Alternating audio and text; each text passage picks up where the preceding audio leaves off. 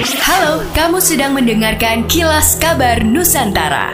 Podcast persembahan KG Radio Network menyajikan berita harian yang mengangkat keunikan dari berbagai wilayah Indonesia.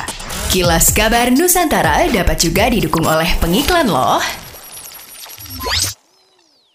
Didirikan oleh para tokoh Kawanua yang peduli pendidikan, Yayasan Hidup Cemerlang atau YHC menggandeng Universitas Negeri Manado Unima untuk mewujudkan visi menciptakan sumber daya manusia daerah yang unggul dan profesional. Kedua pihak melakukan penandatanganan MOU kerjasama di bidang pendidikan dan pelatihan. Penandatanganan dilakukan oleh Ketua Dewan Pembina Yayasan Hidup Cemerlang, Letjen Purnawirawan Joni Lumintang, dan Rektor Universitas Negeri Manado, Dece Adolfin Katuuk. Joni menyampaikan kerjasama diwujudkan dalam bentuk pendidikan dan pelatihan bagi kalangan generasi muda di Minahasa yang akan bekerja di luar negeri, sehingga diharapkan mampu menghasilkan sumber daya manusia daerah yang profesional dan memiliki kemampuan mumpuni di bidangnya. Yayasan Hidup Cemerlang sebelumnya telah menjalin kerjasama dengan SMK Negeri Ratahan Minahasa Tenggara untuk menyiapkan tenaga perawat.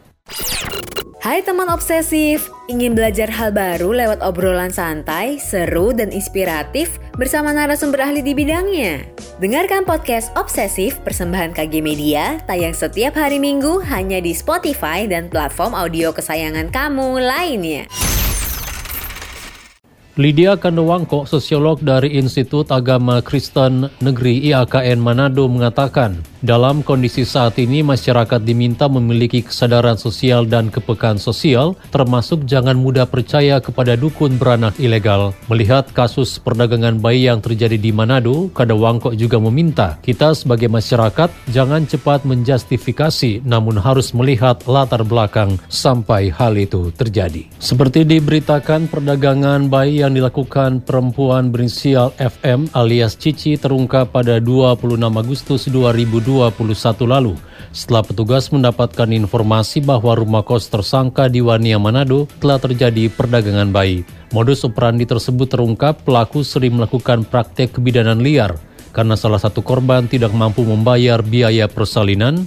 Bayi tersebut dijual tersangka pada orang lain seharga 2 juta rupiah. Pemprov Kalsel mengakui potensi anak menjadi korban kekerasan di ranah publik sangat tinggi.